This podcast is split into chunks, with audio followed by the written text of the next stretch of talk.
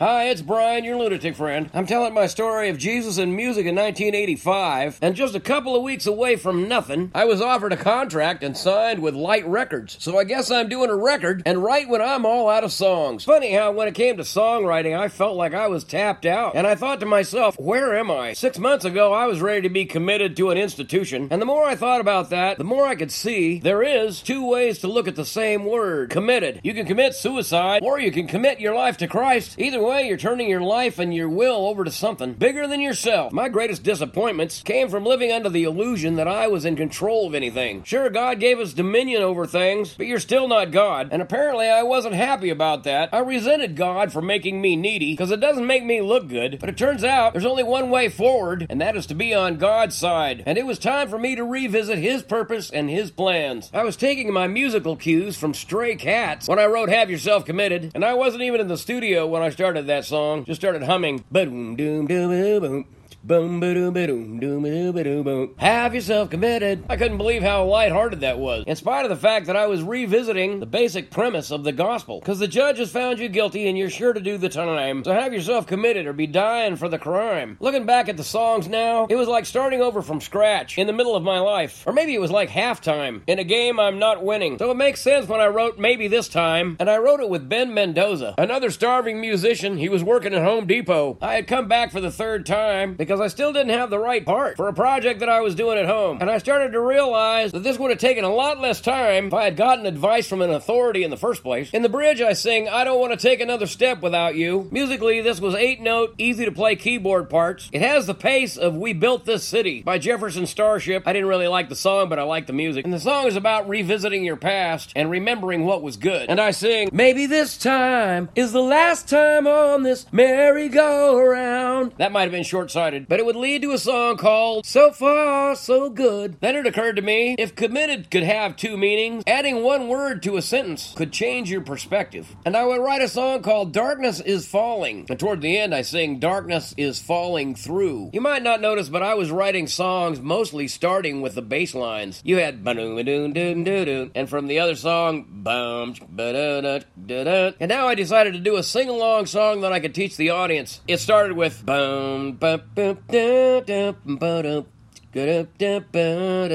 It was called Living on the Bright Side. And you can see the progression of songs from there. I would go on to write, Well, I come to find out you're everything I needed.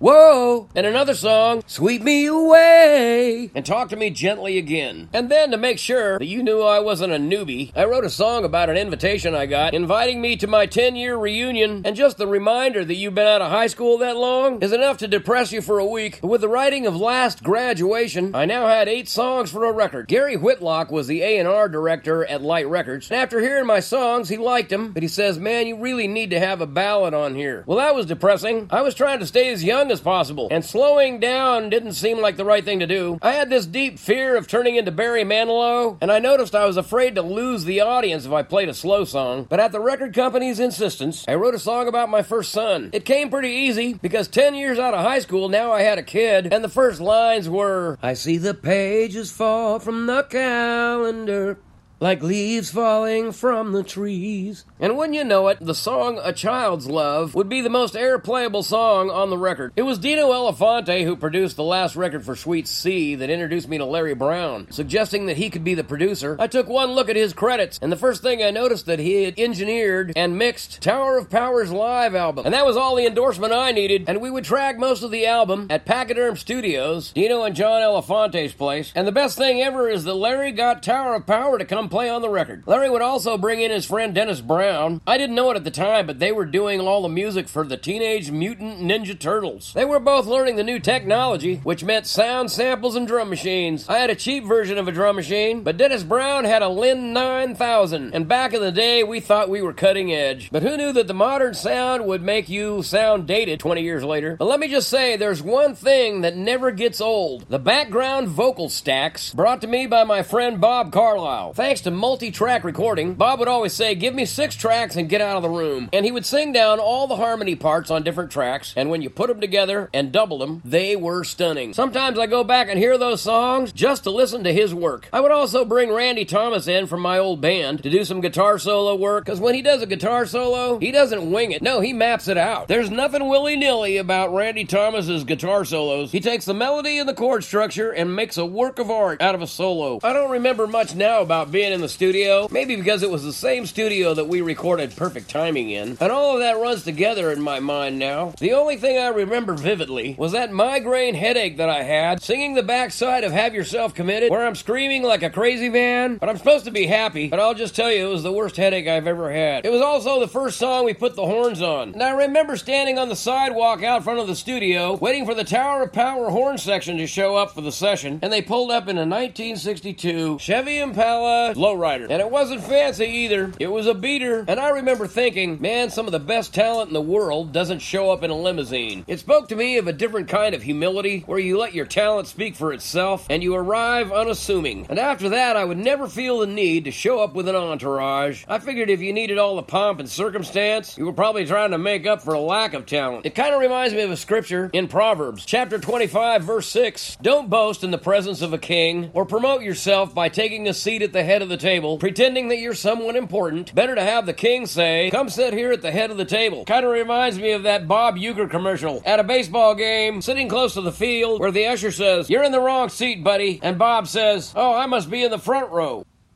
I had no visions of grandeur doing an album. I'd done a lot of them before, but my biggest worry was standing alone on a stage and trying to hold people's attention, because now I'd be doing it by myself. But it was a new time where drum machines and programmed bass lines were acceptable. In my old band, I always played from stage left, and no one counted on me to say anything profound. I was finding a new sense of insecurity. But I would come to find out that I had more help than I thought I did, and I'd never have known that if I had not been needy. Thanks for supporting Jesus and music in the old days on nutshellsermons.com.